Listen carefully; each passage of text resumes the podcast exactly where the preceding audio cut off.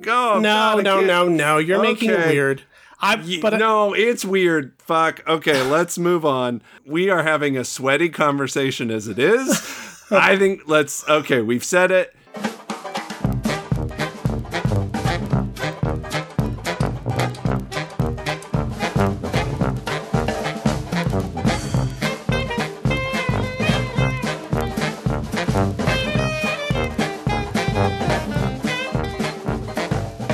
Welcome to another episode of the MacGuffin Podcast from San Diego, California. You are the co-host Keith Foster. Uh, that's right. You are Cassidy Robinson, and we have to figure out a better way to introduce ourselves than just where we live. Uh, well, what should I should I mention specifically? The neighborhood. Do you have a rep? Do you have to rep anything? Uh, Are you part of a Sherman Hi- gang? Sherman Heights, yeah. Um, no, I don't know. I just feel like that's the least. Are you affiliated? interesting- I just feel like that's the least interesting thing you could know about somebody. Well, and and not if you're affiliated. People would definitely want to know that. Although you might not want to uh, reveal yourself on this podcast. What about your name and a fun fact about yourself? Okay, I'm Cassidy Robinson, and my favorite animal is the red panda. Great. Does that work? Yes, that works. Like we're officially in second grade again? Apparently. Well, what, what about you? What is your favorite animal? Uh oh, my favorite animal. Okay, I am Keith Foster, and I guess I don't know if I have a favorite animal. That's a weird. Uh, uh, When I was in, when I was a kid, it was the elephant. So I will say elephant. Okay, kind of stock, if you ask me. Fuck Um, you. oops. and I just bump you bumped the with mic. your hipster ass red panda bullshit. have you ever even seen a red panda? They have one in San Diego, motherfucker. Well, I've been to the San Diego Zoo, but I did not see the red panda. Maybe it was hiding. yeah, Um, it like it lives in a tree and mostly sleeps. Yeah, like most animals in zoos. I wanted to bring up at the top of the podcast. I, I saw this thing on Twitter, and somebody mentioned that the uh, bass player of the Red Hot Chili Peppers, Flea, who has been known to be in movies, not a lot, but he's been in a few, has an incredible filmography. If you look at the, the movies he chooses to be in. So let me just find this tweet real fast. Here we go. These are the movies that Flea, bass player for the Red Hot Chili Peppers, has appeared in. Suburbia, not the Richard Linklater one, but the Penelope Spheeris one from the 80s. Thrashin, Okay. no, not as familiar. Less Than Zero, Are you literally reading all of them, or just the Yeah. notable ones? all of them. Well, all the ones that are in this tweet. Oh, Less Than Zero, Back to the Future 2 and 3, My Own Private Idaho, Son in Law, The Simpsons. I don't know if that counts. Everyone that's been in The Simpsons. Yeah. Uh, The Chase, which also had uh, Anthony Kiedis in it as well, and um, Henry Rollins. The Big Lebowski, Fear and Loathing in Las Vegas, Inside He's so Out. good. He's so good in the Big Lebowski too. It very memorable. Yeah. Yeah. Well, we're going to be talking about uh, the Coen brothers later. So, um, Baby Driver.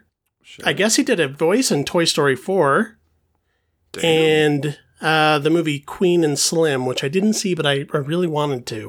Ah, yeah, me too. Yeah, that's a pretty that's a pretty banger heavy filmography, Oh, even though he's just playing bit parts for the most part. Holy shit! No, it goes. It goes even more. Like there's some not listed on that tweet. Uh, he was in Boy Erased. Um, okay, He was in Inside. I actually Out. remember him from that. He plays like a a really mean guard in Boy Erased. He does a voice in Inside Out. Mm-hmm. Um, and there was one other one that I was like, holy shit. Uh, oh, and he was in the 98 remake of Psycho, which it was a big movie, but Yeah, I, don't know if anyone's super proud of being in that one, but yeah, notable for sure. And it makes sense because he was in My Own Private Idaho with Gus Van Sant, so he probably brought him back for that project. yeah, Um, that makes sense. But uh, this this got onto another subject. I saw somewhere else somebody was asking if there's ever been a actor who's also a musician and is as good at both or as close to being as good at both. And at the time, I could only think of Donald Glover slash Childish Gambino.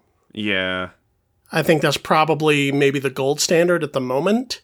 What about you? Can you think of any others? Oh, that's that's a pretty tough one. Um, Yeah.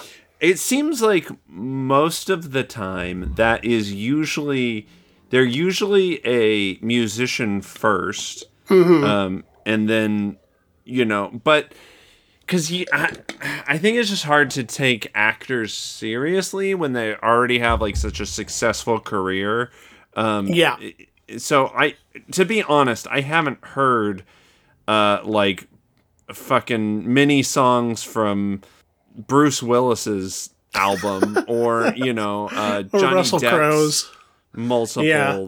crazy things. Um, I know Mark Maron is pretty good at guitar and he's like guested with some people. Sure. I Um, would. Th- I mean, he. I think even he would call himself a hobbyist. Yeah, Um, totally. Uh, Jared Leto fucking sucks ass at everything, so he's off. Um, He wasn't a very. He wasn't a very successful band, though. I mean, Thirty and Seconds he's, of Mars he's a very had hits. successful, and he's a very successful actor. So if we're Yeah. going with successful, uh, I would say he's pretty high up there. I mean, he has As played. as uh, even though it was a shitty version of the Joker, he did play the Joker. there was also Jennifer Lopez who transitioned Oh, into musician very successfully for a little bit. Yeah.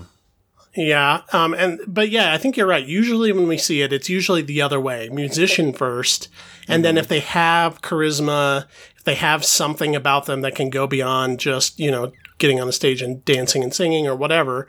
I mean, a lot of musicians are very shy and very like broken people, so they don't really super want to be Yeah. in but- movies. but But you would never see like Eddie Vedder, you know, being in a Judd Apatow comedy. But all, I don't know. Actually, you might at this Yeah. point. You might. Actually would not surprise me Just if for the meme. cameoed. yeah, Yeah. uh, he he was in uh, an episode of Twin Peaks. I mean, granted, he was just performing, but Right. he, he also played a very small part in in uh, singles as well. yeah. So very bad example. But I think I think the reason is is because music is performative by nature, right? You're you Yeah. are performing in front of people.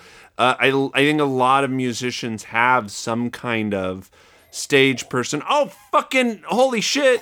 We're forgetting some big ones like Lady Gaga and Sure. uh, Madonna. Madonna actually, I would say even more so than Lady Gaga because she was in multiple films. Yeah, but Like in the no- 90s, especially when she was super hot, she was in like A League of Their Own. She was in Dick Tracy. She was in Evita. Yeah, And those are all big movies. And uh, I'm guarantee you that A Star Is Born is not Lady Gaga's last movie. It Uh, wasn't her first. She was in, wasn't she in The Spirit? Or was she in uh, one of the Sin Cities? I forget now. But what my point was, um, especially performers that tend to do. Uh, she was in. Oh fuck! She was in Machete Kills. Mm-hmm. Uh, she was in Sin City: A Dame to Kill For. So the less Right. notable sequel. Yeah. Um, but still, again, pretty big movies. So Yeah. And then, of I course, think- like Kris Kristofferson, you know, yeah. So that, Yeah. kind it. it uh, happens. But my point I was getting at was especially in the music video age because they are acting. Like you know, Mm-hmm. there's a lot of uh, lip syncing. There's a lot of, um, Hitting your mark. And the more theatrical the music video, like say Lady Gaga, um, Sure. you know, which will have these extended intros and and um, you know, they make little films basically. Yeah. Uh, I kind of miss those days, the days of like the whatever it was, like $5 million, $11 million videos Oh, that are like happen. 20 minutes long and have like these insane wraparound stories with like, and they cut the song into like 30 second pieces just so they can like cut back to the, the acting and the talking parts that nobody really wants to see.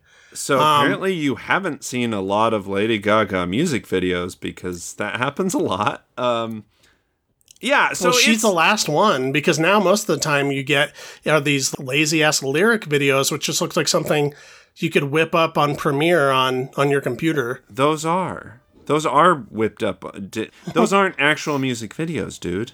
But that's pretty. I mean, that's like the standard. That's what most people release now. It's it's very rare that somebody puts a lot of effort into to making like a full blown Well, music video in the way that we remember them. you need to go and watch the uh, music video for uh, "Stupid Love," which just came out this year by Lady Gaga. It is theatrical as fuck.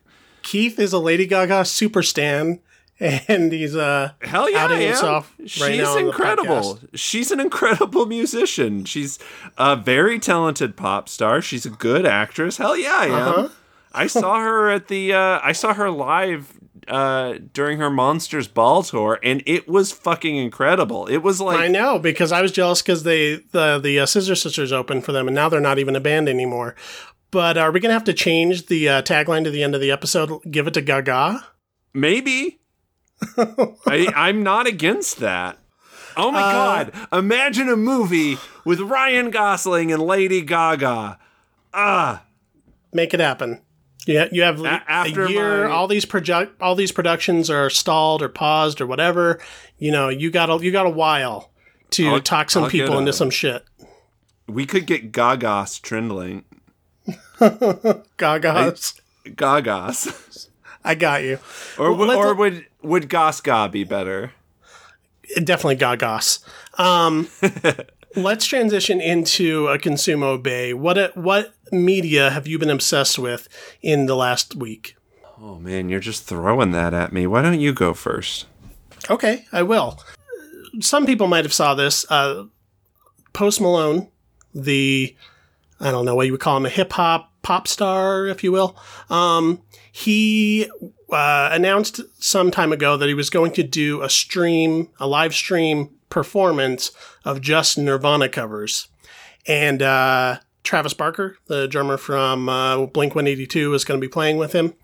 And I, like many an aged Nirvana fan said, "Well, I certainly don't want to see that." um, and then I saw uh, I was online late at night, and uh, the the stream had happened, and it was all online uh, for you to watch. So, bunch of people who I trust were posting about it, talking, including Chris Novoselic, the uh, original bass player for Nirvana, um, about how great it was. So I said, "Okay, fine, fine, I'll look at it." And uh, yeah, they kind of killed it. Right. It was uh, pretty pretty great. Now I knew that uh, Post Malone before he was in um, I don't know SoundCloud rap world. He had played in bands. He knows how to play the guitar. He was been like high school metalcore bands and that kind of stuff. So I knew that he like came from sort of a punk background a long time ago, which is oftentimes the case for a lot of these new like face tattoo guys. Uh, but uh, yeah, like it was a really good a really good set. They played like some of the lesser known songs. They didn't kick it right off with Smells Like Teen Spirit. They didn't even play Smells Like Teen Spirit and they played for over an hour. And uh you know, there's some bleach cuts in there which I wouldn't have expected and you know, just coming off of this whole uh, puddle of Mudd debacle. Did you see that? No. Okay, uh, quickly, I'll, I'll talk about this. So the guy from Puddle of Mudd, the lead singer, the she fucking hates me guy, Yeah. Um, they they did a Sirius XM stream, um, and they decided to do a cover of About a Girl, and for some reason he put this weird affectation on the way he was singing it, and like it almost sounded like he was making fun of the way Kurt Cobain sings, like it was so over the top and so bad. Um, and it was trending for a long time online, and I feel like this Post Malone thing was like the perfect antidote to all of that. I'll have to check it out. I I like Post Malone. I, you know, I feel neither one way or about him, uh, one way or the other about him. I, he's just very not of my generation. I, I I've heard a couple songs and been like, yeah, that's a song that's on the radio when I'm at Walmart or whatever. Dude, Um, uh fucking the song from Spider-Man into the Spider-Verse is a bop. I've heard Rockstar. I, that's the only thing I've and uh, Congratulations. Those are the only two I super know. It slaps. as as they say. Um, but the the cool thing I liked about his set is, and you, what I think like is like the grand misunderstanding of Nirvana um, in the context of regular popular popular culture is everyone kind of thinks of them as being like the grunge gods or like you know like the the the guy who changed music forever. There's like super deifying kind of weird things that I'm sure he would have Kurt Cobain would have been really embarrassed by. But I think of them and as far as the lineage of punk rock, you know, coming out of the 80s underground punk rock scene and sort of like their place in that world. Um, and I feel like the thing that was cool about the Post Malone set is they like approached the songs from that angle. And like they're even like wearing dresses and stuff like they did in the uh, whenever they would play that's- live in the early days. That's fun. Yeah. Where so could def- I watch this? Is it's it on YouTube. YouTube's? It's on YouTube. To- totally uh, easy to watch. If you're following me on Twitter, VC Cassidy, I retweeted it, so um, you should definitely check it out. Also, if you're following uh, Chris Novoselic on on YouTube, or a lot of musicians were posting about it last week, so um, it's definitely there. He was it was for a charity event too, so like in between songs, they're talking about raising money for this or that or the other. Um, So it, it was a cool thing, and uh, yeah, they ripped it. Hey, I again, I think Post Malone is a talented musician. He just has unfortunate fucking tattoos. Well, that's just a lot of people right now. Yeah. Yeah. Um, Uh, anyway, okay. what's your thing? Um. Well, yours was probably better. Um. Oh, I'll talk about something a little bit different. Um. I mean, like everybody, I've been you know watching a lot of TV and stuff, but I already talked about Twin Peaks on the last episode. It's Uh-huh. fucking weird and great. Um. But I have been uh, re- doing a lot of reading, catching up on uh, my backlog of like graphic novels and stuff. Okay. Um, and there's just there's a lot of good shit out there right now. Um, one of my personal favorites is called Coda by Boom Studios. The writer is Simon Spurrier, and the artist is Matthias. Fuck, I'm gonna butcher his name. Matthias Bergeria. Berger, Ber, I don't know. I don't know how to pronounce it. Um, but it's C O D A. It's really cool, and it has gorgeous fucking artwork. Uh, it's like a fantasy post-apocalypse kind of. Um, yeah, it's it's pretty pretty neat. Um, and this is out on graphic novel, like you, or you're still Yeah. an issue. uh, it's available in graphic novel. Um, I I think it's only three volumes. Um, which I just got the last volume of, so uh, I'm gonna start reading that soon. I'm pretty excited. Um, and I also started reading the um, original manga for Akira Yeah. um because i just i heard that there's so much more in the book that didn't make it to the movie i mean it's like well, the movie's like, what two and a half hours or something, or it's probably not even that long. And the the graphic novel set is four or five omnibuses. no it's like So- yeah it's like eight thick volumes i, I wouldn't call Yeah. it omnibus because it's it's not quite the same as like a marvel omnibus or something Sure, but it, it's not It's big. It's like the size of those uh, those essentials. Yeah, but again, it that's I think that's a little misleading because the way graphic novels are paced versus western Sure. or um uh like western comics versus manga, it's a much quicker read than than something like that um Mm-hmm. because is so cinematic. There's a Um, lot more like splash pages and like bouncing from one panel to the other and that yeah, kind of a lot less like narration, um, a lot more action panels. So it's, Mm-hmm. I, I mean, they just they just do comics very differently than we do, and I am developing a. a I really am liking the pace of that kind of thing. Um, uh, yeah. Oh, I thought you were going to say you were developing psychic appendages because you're reading Akira. Oh man, it's fucking weird. It is definitely a much slower burn than the movie. Um, but a lot of stuff makes a lot more sense now. They spell Yeah. some shit out for you that is not clear in the movie at all.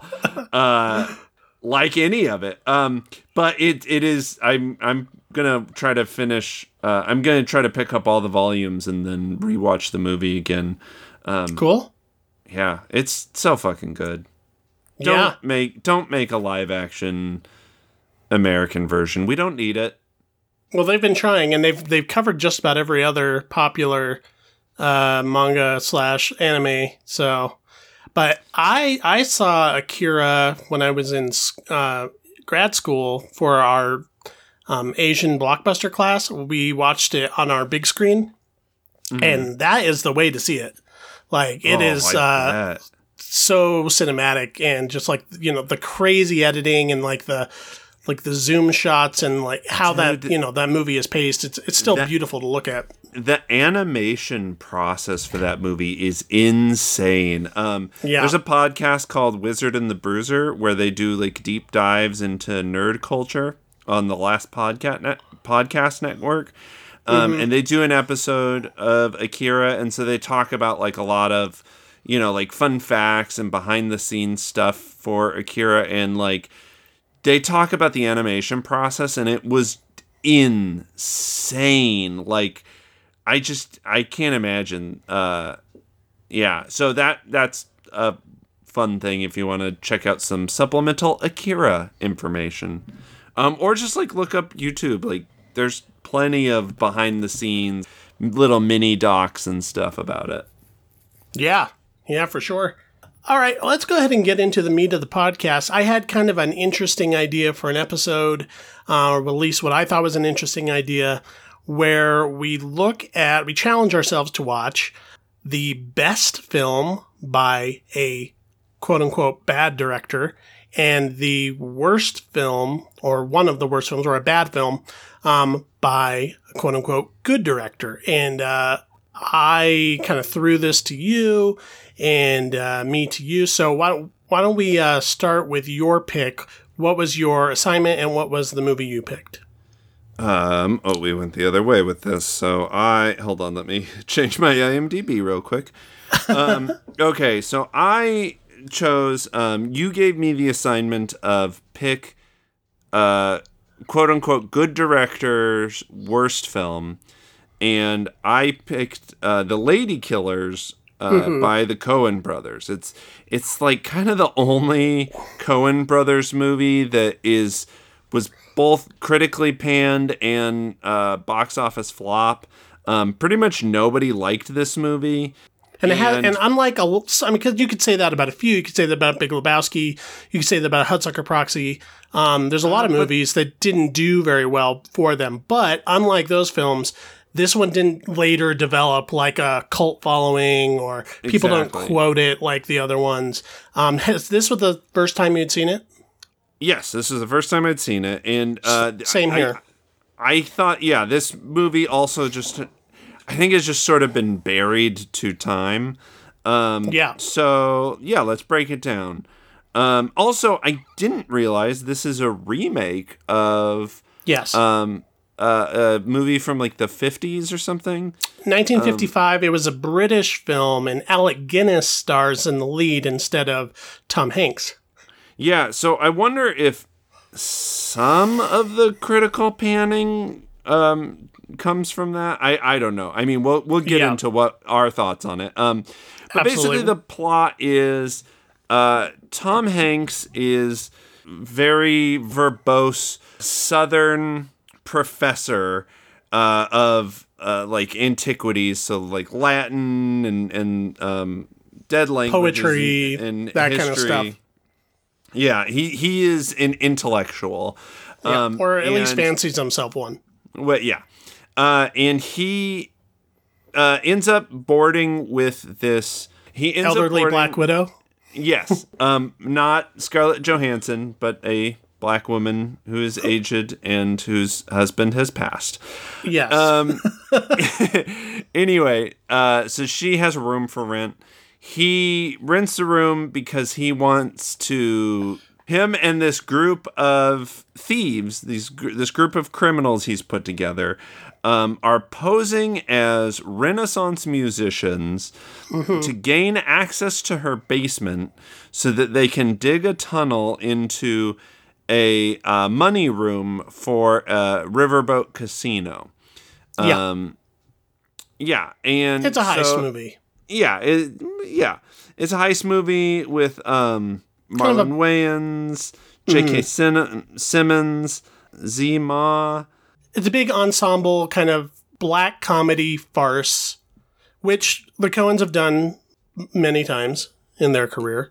Yeah. Um, uh, I think this is, you know, the the heist angle specifically feels a little more specifically commercial than than uh, films that they had done up to that point because they always tackle a genre. They're definitely fans of genre, um, and they they'll they'll look at a genre and kind of study it or de- yeah deconstructed or whatever.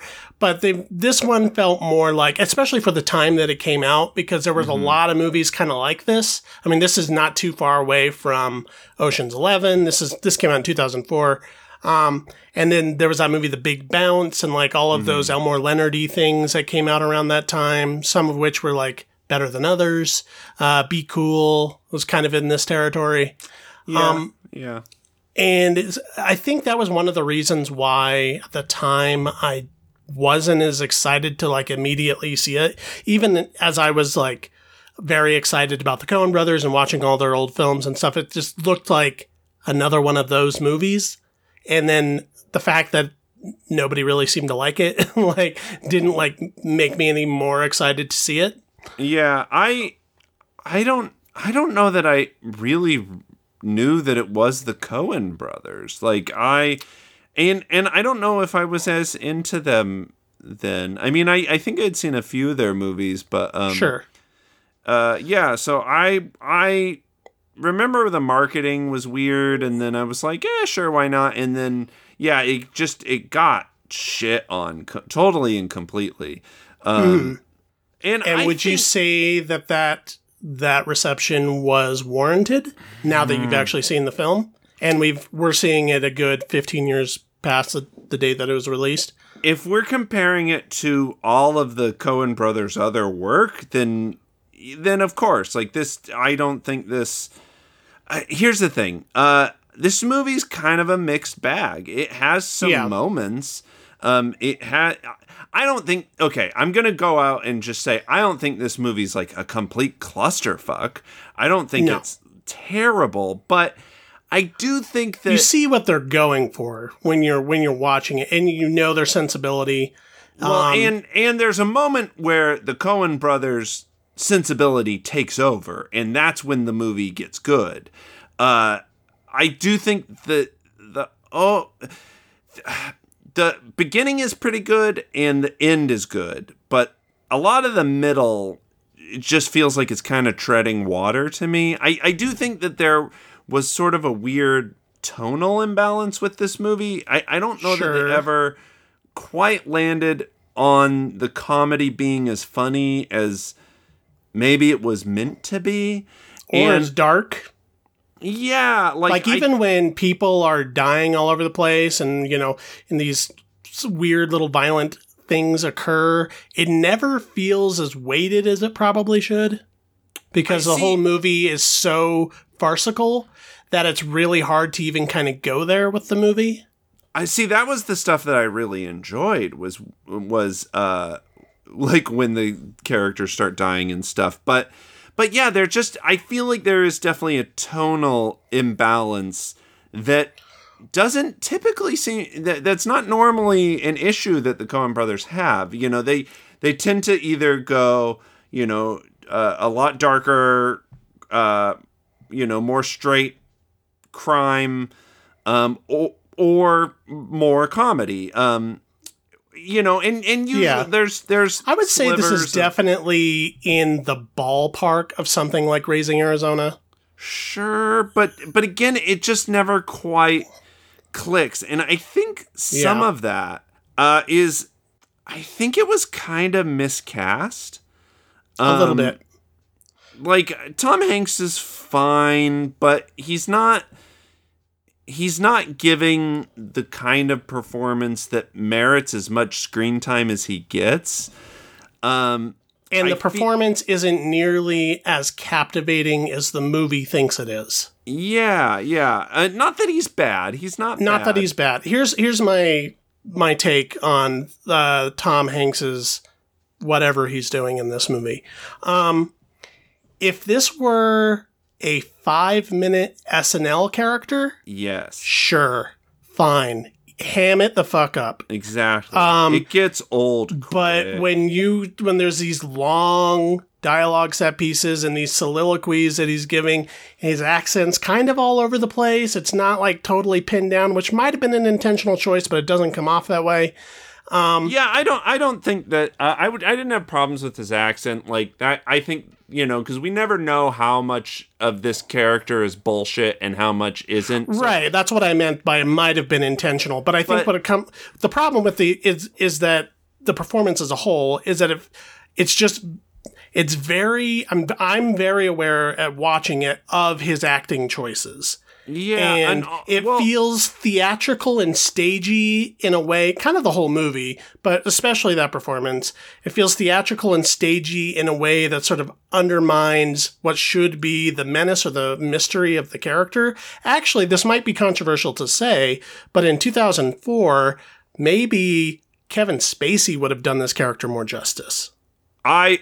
Um, yeah, I mean, yeah, in 2004 maybe, but uh, uh, I mean, think of his character from from um, that uh, show that everybody watches but me, House of Cards. yeah, yeah. Uh, the, if you brought like if you kind of took that and then just ramped up the silliness a little bit, Oh d- no! Do you know who I? While watching this, and I know this is viewed through retrospect, I Yeah. wanted uh, Paul F. Tompkins to play this part. oh well, I mean, yeah. Right, right. it is almost like If they did a I- stage version of the show, like he should be the guy they go to. absolute, or just fucking remake it again. Whatever. Like I don't think the problem was the script. Um, no, there. I mean, the, some of the writing is very, very clever, especially like the verbiage and stuff in the, in the dialogue. I, I there's and every once in a while there's a good one liner and things like that. I do I have one big problem with this movie, but I'm going to let you finish your thing first. Okay. Uh, yeah, I have. I have a lot of little problems with this movie. Uh, One is the, the uh, but since we're talking about the problem with the Tom Hanks character, um, the a lot of the scenes are sort of edited around him and Yeah. his bullshit explanations when he when that is usually the least interesting thing going on. And so I think that was a big problem for me was the editing choices of like why are we focusing on this fucking 5 minutes of bullshit. It, wi- and comedic moments I think were downplayed or suffered because of that. Because Yeah. it was tr- trying to focus on this like star performance of Tom Hanks which it just it shouldn't have been that. It should have been much more of an ensemble piece. But that Yeah. brings me to my next issue. It's a very bad ensemble piece. Uh I feel like I feel like again, so much screen time is wasted with Marlon Wayans and J.K. Simmons, and I feel like they have negative chemistry. Screen chemistry, yeah, like especially they- since they play off of each other so much of the movie. exactly, and they feel like they're in two different movies. Neither of them is necessarily bad per se. I was actually very, very much enjoying J.K. Simmons in this movie. I think if if there's a bright spot in the cast, it's him.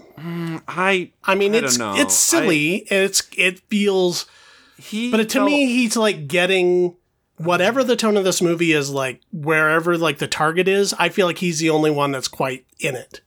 I disagree. I feel like uh, his choices are so broad and so I don't know, like so sort of scripterly and actorly. Like he has this thing where he keeps saying, like, it's the easiest thing in the world, but it doesn't feel. It feels so telegraphed to me. I don't know. I actually. Well, I I mean, I I, I blame the writing. I blame the writing on a lot of that because there is a lot of there's there's things that the Coen brothers do, and as good as they are, and sometimes they're incredible. I mean, we've seen films from them that are will last you know centuries in the collective conscience, but when they're kind of like leaning on their laurels or dropping the ball a little bit, the stuff the when they start calling back to their own jokes or they start uh when it starts to feel very inside jokey to the people who were in the cast that particular day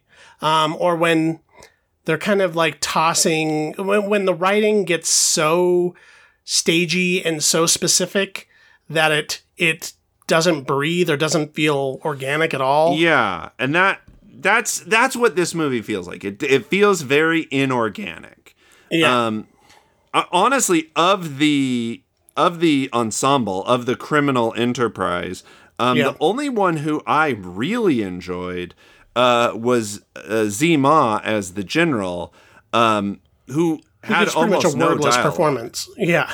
but but and and maybe that's why maybe I was just so bogged down by all of the the dialogue from the other characters that just sort of did nothing for me but I feel like he has a really fun physical performance um uh, uh like I feel like I always know what his character's thinking even if he's not saying it like I feel like he is doing some fucking work here and and I Yeah. I feel like that that character and that performance is easy to overlook because it's so quiet.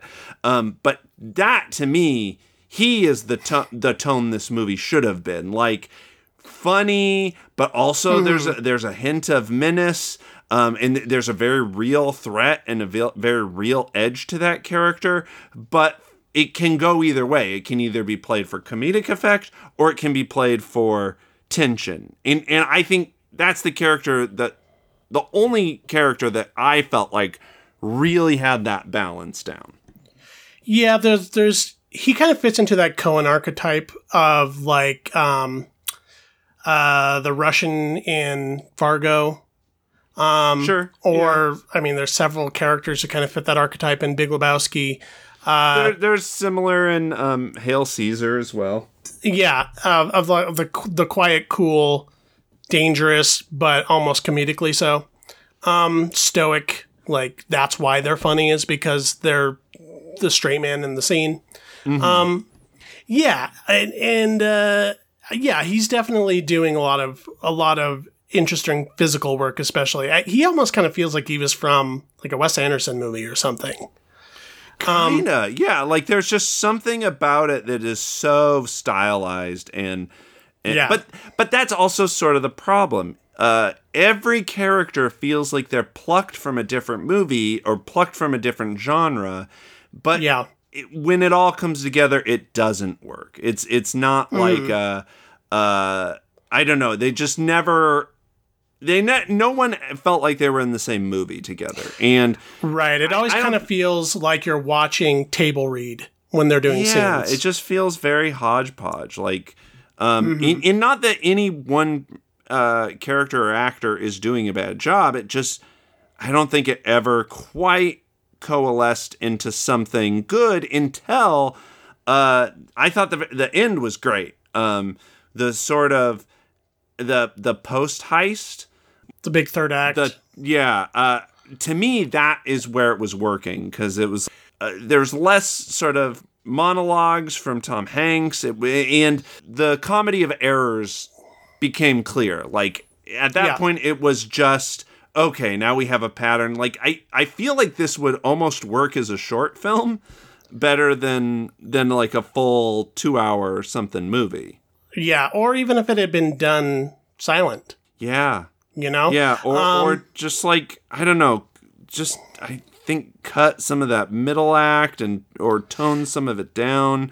Well, I Um, like a I like a good heist, and even though this one is not a very complicated one, they're just like digging a tunnel, of, you know, about a, whatever it is, a few hundred feet, um, and there's not a lot to cover up and and whatever. But I'm I'm still always intrigued by that format, uh, genre Sure, format of yeah. like seeing them. Seeing the plan hatch out and where they come into problems and how they fix those problems and that kind of stuff. Well- so I enjoyed the middle enough, uh, just uh, like riding the wave of the genre expectations. Sure. Um, my issue with the third act is that none of, well, specifically what I said before, is that none of the deaths that occur and in the way that they occur felt consequential. And never, I never, there was never like, cause a lot of their movies kind of do this. Like I said, Fargo has its moments kind of in the, in this territory. Uh, Burn After Reading has, has, uh, moments in this Yeah, I- territory as well. Burn, Burn After Reading definitely does, where they play the deaths more for comedy Right. than Because- than anything else.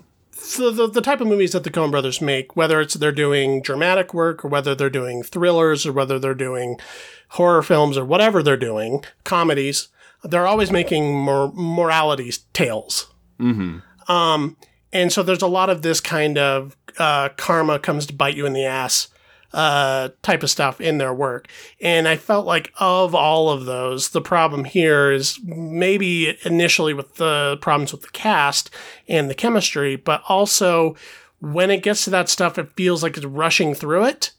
And Yeah, I, I never yeah. get a point where when one of these things happens where I'm like, oh my God, like there, I never get a, like a leg in the wood chipper moment in this movie. I'm just like, eh, y- yeah, well, okay, he's dead now. Yeah, but I mean, it, It's the different kind of movie. I know. Like Fargo is actually a thriller. People think it's a comedy. It just happens to be a very funny thriller. Yeah. Whereas this is a comedy that has some like comedic violence in it. But but yes, I I, I my issues with it is like the incons it, it- the violence is always very inconsequential. My big problem with the movie. And I, bel I think the the uh, the floor needs a little space for this discussion, which no pun intended, floored me while I was watching it from the get up, from the first scene on. And it was impossible for me not to view the movie from this lens once I was watching it that way. This movie has race issues. yeah, it really does. I mean, Uh, I understand that the Coens, they like to tackle genre, they like to tackle kind of cultural specific things. No, you know, like the like the South or like the Minnesota or whatever. They kind of pick their thing and they go with it. But I think, and I've never really had a problem with that before, knowing who they, you know, they're kind of these these like intellectual Hollywood types writing, we'll say writing down a little bit on characters. Um, and I've never had an issue with it as bad as I have here, where I'm like, whoa, stay in your lane. Yeah, no, I I agree. Uh, and part of me was like, is this just i- i- is it when the movie came out? But I definitely felt it too. It is uh uh Like when you have, I um, mean, what's the name of the lead actress in here? The uh, the the woman that they that they're living with. uh Irma Irma Hall. Yeah, who's a great actor and who's doing really good work in the movie. And everybody is in the movie, I should say, you know, race or otherwise, are game to do what they're doing. But you know, when she's talking like to the the sheriff or whatever, and she's like, "I don't like this new hippity hop music," and all this stuff, I was like, "Ooh." And then later, when we when we're introduced to Marlon Wayans' character, and it's just like it seems like every single person of color in this movie is written to be an idiot. Yeah, uh, I I will say, um, well, yeah, uh, even the sheriff, he's not an idiot per se, but he is written to be like lazy. Yeah.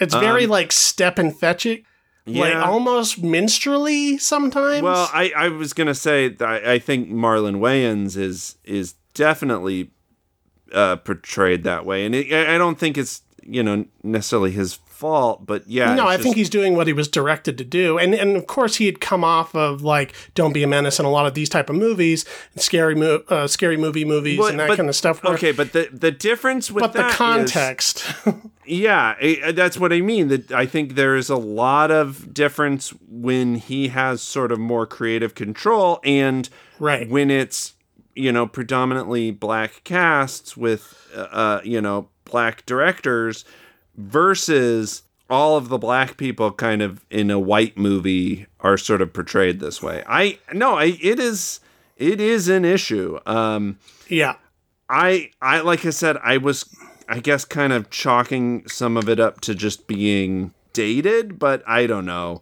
Um, e- either way, it's a little hard to watch now. right. I think. I think they had thought because I don't think that the Coen brothers are racist necessarily. Maybe a little like ignorant, but I think that they had just thought like we've done this. We've covered every culture. We're you know we're we can send up whatever. Like that's what we do. And I think and you know because there's some stuff kind of in this territory in Oh Brother Where Art Thou that doesn't come off this way because there's this whole mythological angle and there's a lot of things going on in that movie that makes that brings a little bit more depth to what they're doing. Um, but in, in this, I really feel it's just like, whoa, you think this is okay, but this really isn't. And what's funny is I like scanned, you know, the blurbs on Rotten Tomato to see if anyone had mentioned this. And I, granted, I didn't like click on any one particular review to see if it came up, but it to me this was screaming at me through the screen the whole time, and I was surprised that it was kind of like not the thing that most people bring up. Well, okay, a, cou- But we are in a different time as far as that goes. Yeah, a couple of things. We we are in a very different time, and and also, you know, it here we are, two white guys talking about the problem with race. Like, uh, yes, there there was some problematic stuff that made me, uh, uh, viewer in 2020 pretty uncomfortable. Sure. Okay, let's move on. I do want to mention some positives of the movie. Yeah, there's Um, a few things to enjoy here. Uh, like most Coen Brothers movies, they have such a good visual eye. Um, there are Well, such let's give let's let's give the the prize here to Roger Deakins, the who um, the cinematographer who did a, a- did the bulk of their movies, um, especially early on. And uh, yeah, I mean everything he points. I mean the last shot of this movie when we see Uh, the main yeah. character, like you know, and it shows him in the sunset, and his coat is floating in the wind, and then it's, the the credits rise up. Film from Joel and Ethan Coen. I said. That was a tremendous waste of Roger Deakins' time. and, and talent, yeah. Uh, but but y- yes and no. Uh, I think that the the cinematography of this movie is a lot of what makes it watchable. Um, It elevates it for sure. Yeah, like just the way that that he makes the portrait of the uh, dead husband like a character is really cool. Uh, yeah, it's just it's shot so impeccably well. Yeah. I mean, there's so many shots, just, you know, the color correction and things in this movie and like the kind of golden hue over everything. And, and, and I think, you know, another positive of the film is I really like the way that they incorporate music Yeah. into their, into their scenes and how they use the sort of the, the uh, rhythm of, of the choirs and things like that to pace the rhythm of their, of their shots. Um, there's some really clever stuff going on there, and they just come off not very long off of "Oh Brother Where Art Thou," and I think you can feel that influence here. Totally. Yeah. Uh, no, I agree. I, I, I honestly think I, I feel comfortable saying this is probably one of the worst movies by the Coen brothers. Oh, easily. even even then, I don't think it's unwatchable. I don't think No. it's. I don't think it's a bad movie. It's just kind of meh, and I uh-huh. think it could have been all right with just a little bit of a rewrite and some editing, some different editing. I think could have made some of this stuff play in ways that it didn't in in the version that we got. But I don't it think also it's just feels a little safe. Like I think that's my issue with it. Is Yeah. it's like if there if there had been less because I feel like the idea of this movie is to really make a commercial film. Uh, that's why they have Tom Hanks in the lead. That's why the movie looks the way it does. That's why the violence is kind of curtailed the way it is. I feel like if they had just allo- allowed a little bit more edge into the material, Mm-hmm. I mean, it's it's it's an R-rated movie, but kind of a light R. Um, Yeah, it's mostly I- language. yeah, uh, I think and- entirely language. Yeah. yeah, I, th- I mean, there's there's things to fix here for sure. It's it's it's messy, but um, but in a weird way, it's actually it's messy because it's because of its attempt to be so slick. Yeah. No, I I agree. I agree.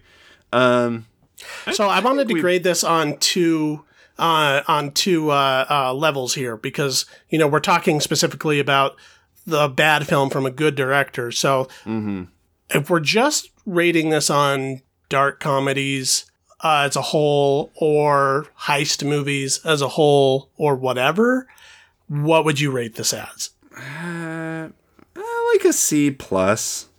Like Yeah. pretty average. Pretty average. Uh, b- Yeah. with, with a visual flair. If this was like a blind rental or something like that, or a blind stream, um, yeah, that's what I'm feeling is like a C plus on this. If we're grading it on the curve of the Coen Brothers' work, where does it where does it sit? Oh, uh, I mean, easily D minus. Like, Like they, they just have done so much better, and and it's not even funny. Like I I keep even thinking about their most recent uh, the Netflix movie, The Ballad of Buster Scruggs, which I still Oh, think might be the yeah. might be the best Netflix movie I've seen. Like it's Mm-hmm. so fucking good, and Yeah. and I think that they're they're doing everything that this movie couldn't do. Um, it's funny, Yeah. it's dark, it's uh, it, it's sad, it's hilarious. Like they can just do so much better and have done so much better. So yeah, it's like D minus. Uh, for Yeah, for that's probably that's probably accurate. A D minus or maybe maybe if I'm being like very generous, a D plus. Um, I mean, there is other work that they've done that are kind of light and fluffy and a little less consequential than their best work, like something like the Hudsucker Proxy or something like um, The Man Who Wasn't There or Hail Caesar or whatever that are kind of in more in this wheelhouse of their work. Um, but this, even amongst that gallery, it pales quite a bit. Yeah, yeah. Um, so yeah, that's that's kind of where we are on that. I'm glad I saw it though. I'll say that about it. It yeah. I'm not mad that I saw it. Yeah, no, me neither. I, I didn't think it was a waste of time. I didn't think it was utter garbage. It just it was just kind of eh. It was just whatever. Yeah. Okay. Um, well, let's go ahead and move on to the the next film that we're doing in this project, which is the uh, best film or a good quote unquote good film by a quote unquote bad director. And I, for this, I chose Event Horizon by the filmmaker Paul W. S. Anderson. Paul W. S. Anderson, little less known than the Coen brothers, so I'll kind of remind people what he did. He does a lot of bad video game adaptations. He did the a lot of the Resident Evil movies. He did the original Mortal Kombat, um, which some people have fond feelings for, but they really should look at it again because it's mostly nostalgia goggles there. Um, and then uh, Alien versus Predator, um, Pompeii, Death the Three Musketeers, re- Death Race 2000, yeah, the Three Musketeers uh, reboot, if you will. Um, so he does a lot he's of these like schlock. yeah CGI spectacle kind of dumb B movie stuff. and and most of it is uh and because I, don't know sometimes you seem to have a bias of just like shitting on on anything that's a blockbuster so i want to be clear that th- these are like these are not well regarded movies either like No, this like, is low. This is like uh, when I when I say B movie, I mean in every ter- uh, uh, manifestation of that of that terminology. Like it's they they they they want to be big blockbusters, but this is the type of stuff you shove in on a like mid February schedule or like end of August schedule type of movie. totally yeah so Yeah. okay so why don't you set up event horizon for us Okay, um, Event Horizon came out in 1997, and this was his big follow up to the success of the original Mortal Kombat. Um, he did do a film before both of these. It was like his little indie entry called Shopping, a sort of uh, lovers on the run, heisty kind of thing starring Jude Law, which has some kind of like indie cred, but uh, he, he's whatever promise was set up there never really manifested anywhere else. Um, but uh, this film is a sci-fi horror film that takes place in the year 2047 or something like that. Uh, it, no it was like 20 oh yeah yeah 2047 i think yeah, they we Uh, first it- it- colonized the moon in 2015. We first yeah uh, explore. it- There's like a scrawler at the beginning that ex- that kind of explains where we are technologically, and this is kind of a horror sci-fi setup we've seen a hundred times, where there is a spaceship with a crew that doesn't quite know what's going on. Um, there's a doctor on the crew that's played by Sam Neill, and he explains to them that they have to do a rescue mission. You know, they're kind of diverting from their like space mining situation or whatever they're doing uh, to be able to, to rescue this ship that has been thought to have been gone for years and years and years, but it's just now appeared around the orbit of Neptune. So uh, they're going to investigate what happened to this ship called the Event Horizon, which was built by this doctor uh, who was boarded along with them. Um, this also is a little bit of an ensemble, although a lot of these people weren't as well known at the time. Laurence Fishburne was probably the biggest star of the film, along with Sam Neill, who was coming fresh off of uh, Jurassic Park. Um, but we also have uh, Jason Isaacs is in here. A lot of like lesser known British actors. Sean um, Pertwee. Yeah basically what ends up happening is what happens in all of these sci-fi horror films once they investigate said ship there's something on there that they shouldn't have messed with or ends up uh, glomming onto their mission or destroying it somehow. The thing in question this time is instead of a biological terror like an alien invading somebody's body, um, they find out that this core of the ship that the doctor built that allows them to open up black holes to do uh, space time, quick space time, which, by the way, his explanation of how wormholes work is exactly the same as the way they did it in Interstellar. It's when also he folds exactly, the paper in half.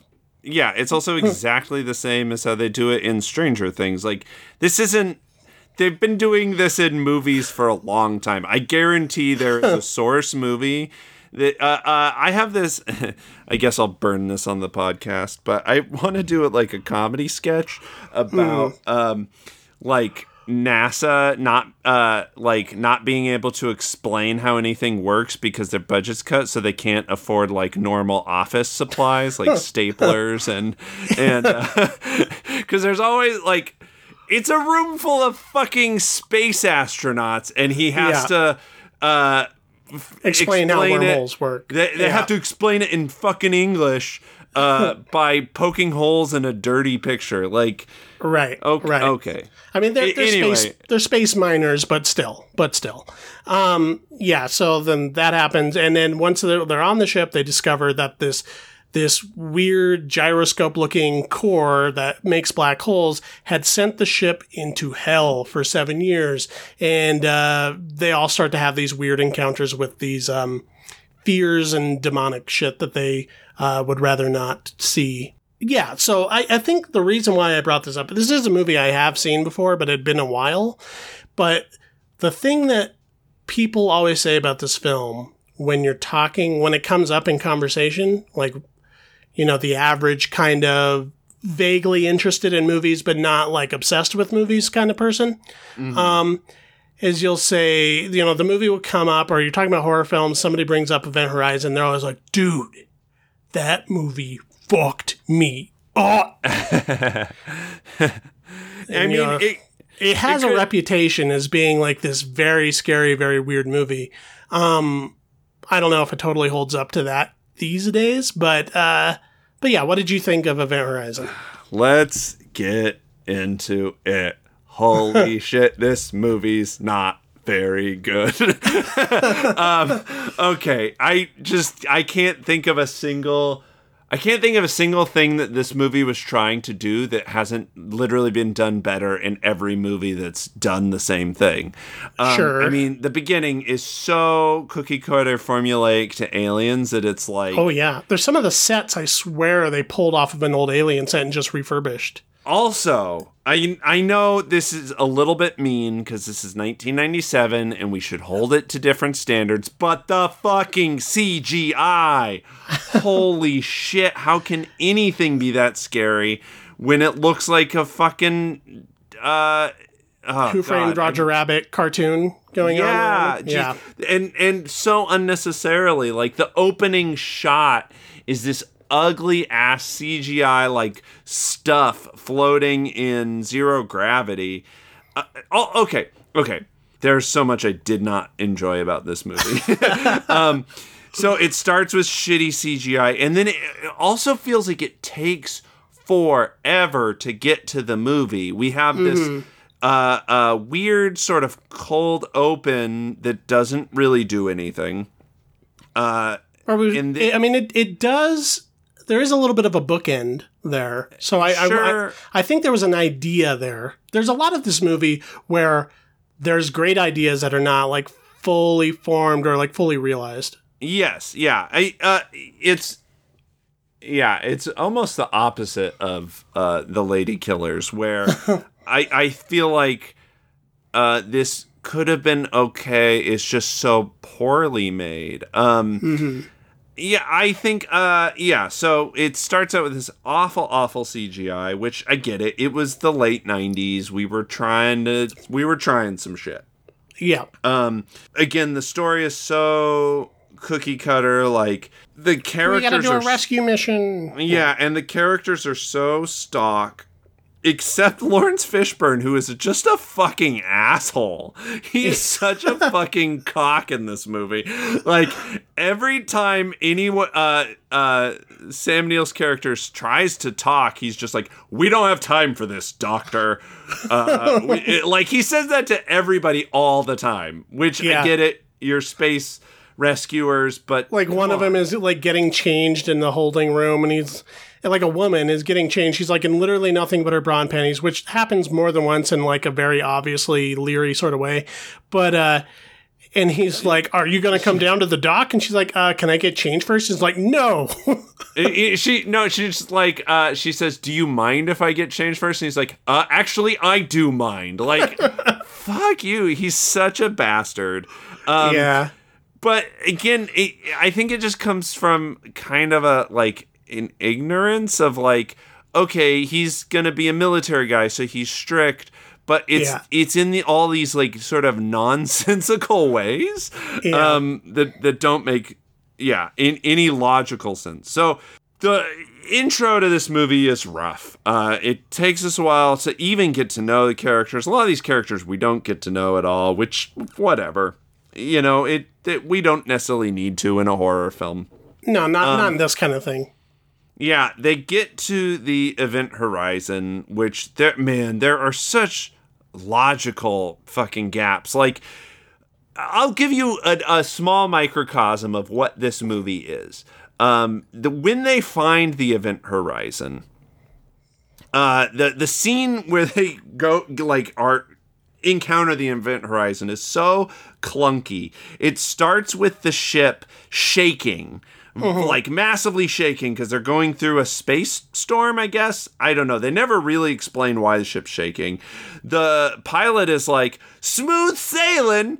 No, it's fucking not. It's the exact opposite. Everything is shaking. You're talking about how you're gonna ram into this mystery ship because there's space clouds. Then they then they encounter it out of nowhere. Sure, fine, whatever. It's sort of sort of standard like space disaster. Like ah, we're getting too close to the ship. Then they find the opening to the ship, like the main hull, and they have to like grab onto these uh uh use these docking clamps clamp onto these metal wire things that don't make any sense and sam neill's like uh, those aren't for docking what the fuck? Who designed the ship then? You're telling me they don't have like universal docking mechanism like it just doesn't make any sense. The, the scene is so awkward and clunky. And that's just sort of this whole movie is so just awkward and clunky and no- nothing ever makes sense. Uh and, and like there's no build up to what the horror actually like what is the actual horror um like this this black hole thing opens and then just sort of stuff starts happening and it's mostly just them yelling at each other that they're not crazy there's like no real evidence Yeah, I think that- there's the the attempt here is sort of a psychological horror. So there's this movie's ripping off more than just Alien, most specifically Alien. But there's there's there he's going for kind of a shining esque Yes. thing Th- here that's on the, the, two ship. movies this is. It- Yeah, there's even like a big blood pour that's very visually similar to the I- elevator it- it in is The Shining. Yeah, it is. And then there, there's also like a, a touch or a hint of Hellraiser going on here too. yeah, a little bit, but uh, but Shining and Alien are the big obvious influences that it's straight up ripping off. But As done a- by a total hack who has no sense of how to build atmosphere. Yeah, exactly. Like that and that's that's the thing. And and it's also just a pretty ugly, not well shot movie. Like at the very end, when we're getting this sort of like big reveal of uh, Sam Neill's character. Like Yeah. the shot is all just like this super zoom in of his eyes, completely like cutting away any sense of scene or or or, or character and and Yeah, that was a weird know- choice. Well, okay, so you know, spoiler alerts: this movie's a gazillion years old. Most people have seen it, but Sam Neill's character reveals himself to end up being seduced by the dark side of this black hole hell creation he he made, and he ends up turning on the crew very much like Ian Holm turns on the crew in Alien. Um, or like uh uh Jack Nicholson from The Shining. Yes, absolutely. There's e- there's even a fucking scene where he hugs a naked dead lady who got out of a bathtub. Like, come on.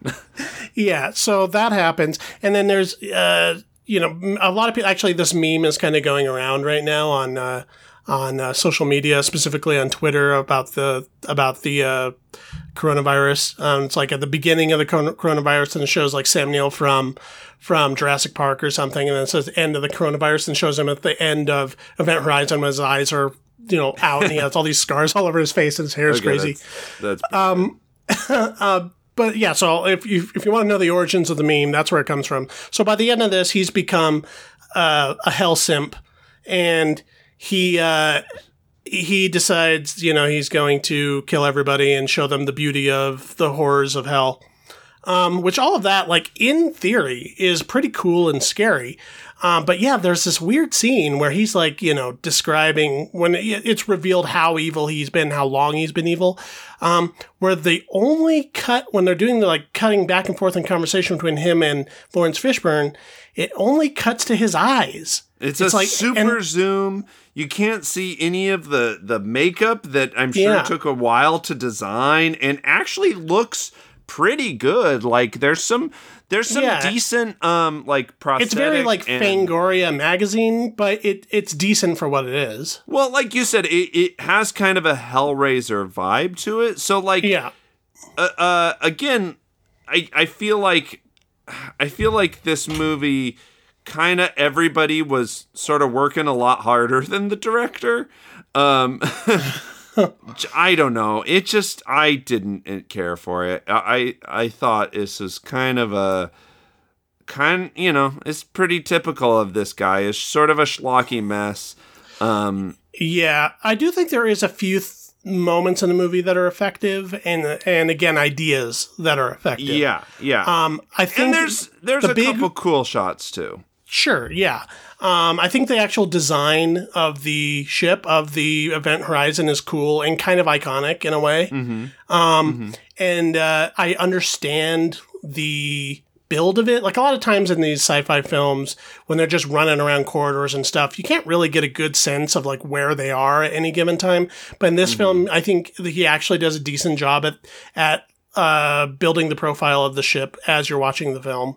Um, and I also think that uh, the the big reveal in this film, like if there is a moment of the movie that I think disturbed people to their core in 1997, that is like somehow managed to like stay in their mind all the way until now, and they're perhaps romanticizing the rest of the film based on this one moment, is when they get the CD because it's 1997 of the uh, the uh, ship's log and there's like a moment in the when they're gonna you know open the black hole then it gets like fuzzy or whatever and then it comes back. Um, and then throughout the film they're trying to get this fuzzy part fixed. Eventually they do and you see this like quick cut like hot, like herky jerky kind of cut like hell orgy going Yeah, on yeah. that just looks like a like a Boschian nightmare. And i mean that little tiny 20 seconds or whatever it is builds an entirely better movie in my head Totally. but um, it is an effective like like you think you're in one kind of movie and then you're like oh okay like like we we definitely jumped Yeah. over a line of decency that I wasn't sure this movie would do which is kind of cool Al- also, I will give a uh, yeah. Let's let's talk about some positives. Um, again, I do think that there was some uh, there was some cool design work. There was some there were some great practical effects, and there's some horror stuff that you know if you see this movie when you're when you're fucking seven. Sure. Uh, y- you know, If you or- haven't seen all the movies, clear influences. yeah, then I could definitely see how you could think this movie's a lot better than it is.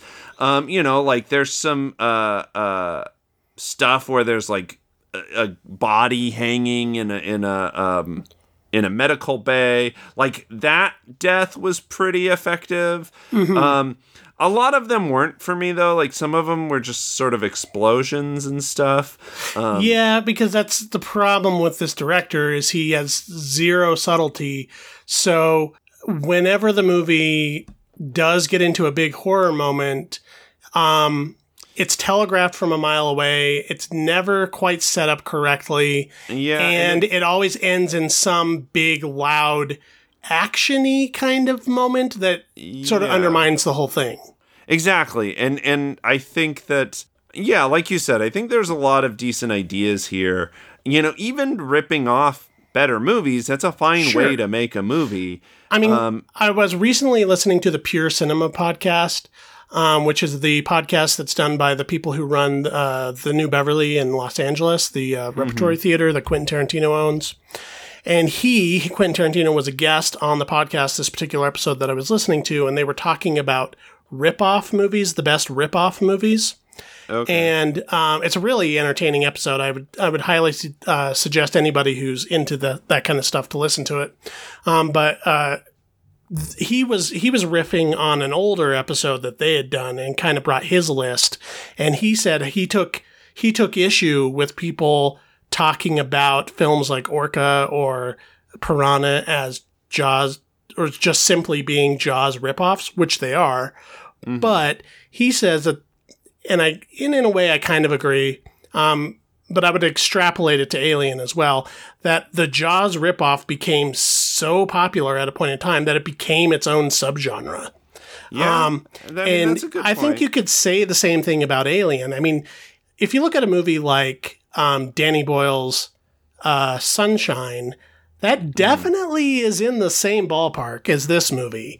And, and in, a, in some ways, it even has very structural similarities. Oh yeah, I Um, actually I thought of that movie, and I thought of um, another movie that came out around the same time. That uh, I don't know if you ever saw this one. Did you ever see Sphere? Oh, yeah. Yeah, so I didn't Mm-hmm. see Event Horizon when it came out, but I did see Sphere when it came out, and I feel like Sphere is sort of my Event Horizon. Uh, Yeah. Like I remember it kind of freaked me out as a kid. I I kind of want to uh, give Sphere the Event Horizon challenge and like rewatch it and see if See if there's it holds up. anything scary. Yeah. Yeah, that was a Barry Levinson film. Um, uh, yeah, I really, en- I actually enjoyed Sphere at the time. I, yeah, I would be interested to know how how well that holds up. But yeah, definitely kind of in this world. They're kind of like, you know, deep space and and deep underwater. Oftentimes are generically Did you similar. did you see that uh, that movie Underwater that just came out like this year? no, but I I bet it is similar. I mean, the trailer looks shot for shot like Alien. Like it, it's Yeah. definitely in this wheelhouse. Uh, okay, I that's a fair that's a fair uh, thing to say that that Yeah, and you might even be able to say that about The Shining as well. Like both of both movies, The Shining, the Alien.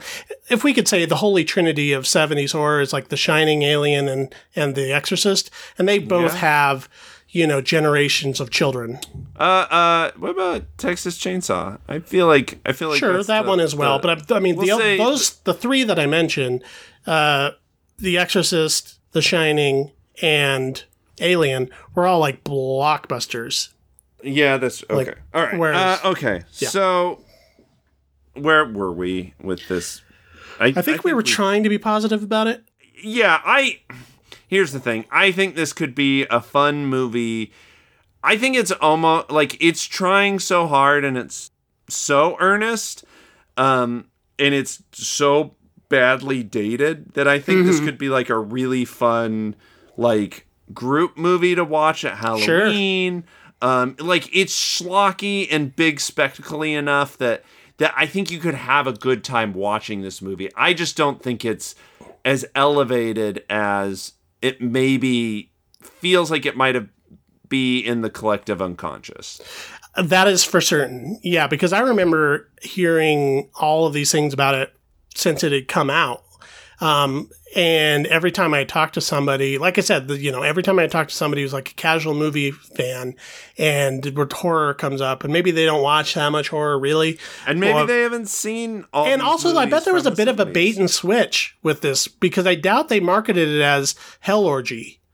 I think Yeah. they probably marketed it as like a weird mystery in space, and then they they brought it home from Blockbuster and popped in their VHS, and then they got this a, a type of movie that maybe a lot of people wouldn't have seen voluntarily. I I think yeah. Uh, I'll I'll give it some credit for that then for for sneaking people into a hell orgy. uh, I, I don't think that Sphere uh, ended with with a, a naked Sam Neill wanting to sodomize people in space forever. So uh, yeah, I guess good on it. Yeah, I'll, I'll give it kink points for sure. um, but but yeah, I think the uh, as a whole, it's still kind of a schlocky mess. But you know what? It's forgivingly short. It's ninety minutes. That's true. That's true. And I didn't feel the runtime like I was starting to with the Ladykillers. Sure. Um, I okay, so I just was curious, but um, I had to look it up. Sphere does have a lower Rotten Tomatoes score than Event Horizon. But um, again, going back to the subject of this very podcast, uh, Sphere was directed by Barry Levinson, a celebrated director, and who has enough. different expectations. Than, and it was also based on a Crichton novel or something like that, of which there were many coming out around that time. I think people were kind of sick of it. And this film was directed by the guy who made Mortal Kombat. Yeah, that's true. And and that was pretty much it. Uh, Yeah. okay. All right. So let's let's give this our letter grade. Let's grade it metrics. on yeah, uh, uh, just a normal movie grade.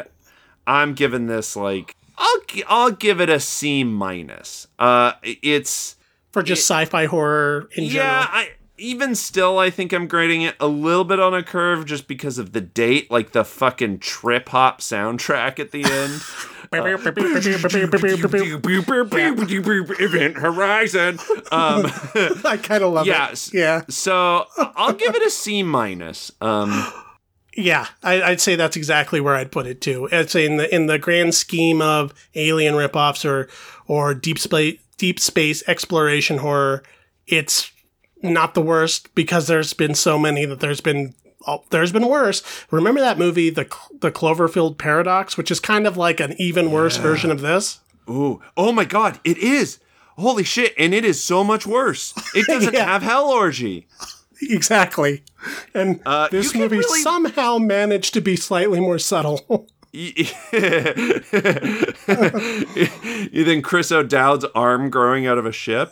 Uh, yeah, also, you know, Hell Orgy win does win a lot of points for me. Also, uh, I've said also a lot, but also uh, weirdly progressive for a horror movie. Not only sure. does uh, the black guy not die first, there's two black guys that make it to the very end.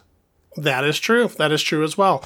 Um, yeah, if I if I'm grading on the curve of Paul W. S. Anderson joints, um, it does raise it a little bit because he's made Yeah. some really really bad movies um, that are that are uh, completely unwatchable. Um, uh, B minus for a Paul Anderson film. For Paul Anderson, I don't know if he. I mean, I never seen Shopping, so I should see that to get the full picture of his thing. But uh, everything think else, my- I think my favorite of his is, I mean, it's definitely Mortal Kombat. Uh, uh, uh, you know, Death Race, kind of fun. Um, other than that, everything is pretty much below this. So, I, yeah, I'll give this a B. I'll give it a B plus wow, for, Paul Anderson. yeah. Uh, not to be confused with Paul Thomas Anderson, the much better filmmaker. Yeah, uh, yeah. Um, this is Milla Jovovich's husband.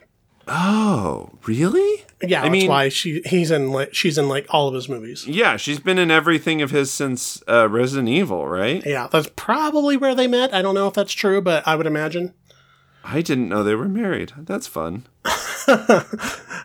So there you have it. Uh, this was a fun exercise. I don't know if it's as fun to listen to us talk about it as it is um, for us to have done, but I think it's it's a worthy it's a worthy occasion to kind of look at how the critical reception of something changes or distorts the uh, the nature of objectivity, if you will. Yeah, for sure. Also, uh, I think the the only thing I might have learned from this episode is a I want to watch a lot more Coen Brothers, and Yep. b I want to watch Sphere. Okay, I thought you were going to say you wanted to watch a movie with Ryan Gosling and Lady Gaga in a hell orgy. Oh my god! I think you just cracked the code, my friend. Best movie ever. Okay, let's go ahead and uh, just kind of close out the show then. If anybody has anything to say about any of the things we talked about in this episode or previous episodes, uh, you can email us at the MacGuffinPod at gmail.com. You can also want- I wanna- contact us.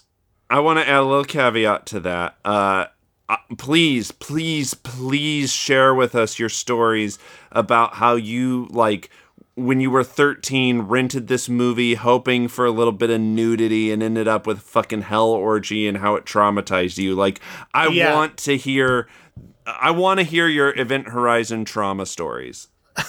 Absolutely. And uh, yeah, you can also find us on social media at MacGuffin Pod on Twitter and Instagram. Um, you can also uh, stream us or listen to us on your favorite podcatchers, including uh, Stitcher Radio, Player.fm, Pocket Cast, and iTunes. If you're an iTunes user or Pocket Cast, I believe, and um, Stitcher, you can also write reviews and leave us a star rating. We would enjoy that. Uh, you can follow me individually on Twitter at BC Cassidy. Um, and I'm also under BC Cassidy on Instagram. And you can read my reviews that I do every other week for the Idaho State Journal on their entertainment movies page. You can just Google Idaho State Journal movies and my reviews will pop up. Um, and I think that is it for my side. What about you? You can follow me on Twitter, even though I'm barely on there anymore because Twitter is trash, uh, at Keith Foster Kid. No joke, I logged into Twitter for 30 seconds the other day and immediately regretted it and logged the fuck back out. um, and, but you can also follow me on Instagram. I post stuff there occasionally. I'm kind of not online right now, which is ironic because that's sort of where the rest of the world is. I, I'm more of a lurker at the moment. Sure. Uh, yeah, so follow me on on Instagram and Twitter at Keith Foster Kid. You can go to my website if you want at www.keithfosterkid.com. Uh, there's not much there though. Uh, or don't. Whatever. Who fucking cares? Uh, you also have your art account on Instagram, right? Oh yeah, yeah. Uh, I kind of slowed down with that a little bit too, but I'll get back into it. Uh, you can follow me at Sticky Note Aesthetic. I do like fun doodles on post-it notes. Um, and be sure if you are uh, listening to this or if you checked us out through the MacGuffin's website, MacGuff.in, be sure to read the other reviews and articles written by the MacGuffin staff. Um, otherwise, that is the end of the episode. And with that, I'll leave you with this. Give it to Gaga. Bye.